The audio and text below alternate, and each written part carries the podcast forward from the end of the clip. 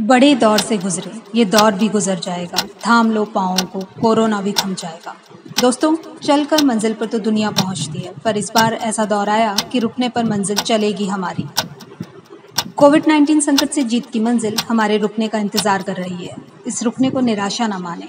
अपने आप को इतना और ऐसा थाम लीजिए कि हमसे जुड़े लोग समझ सकें।